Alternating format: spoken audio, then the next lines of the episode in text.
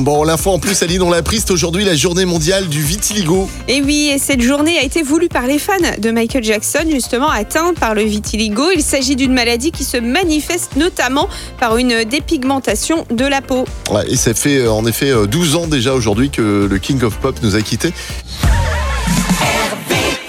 Tous les matins, Alex et Aline réveillent les Ardennes.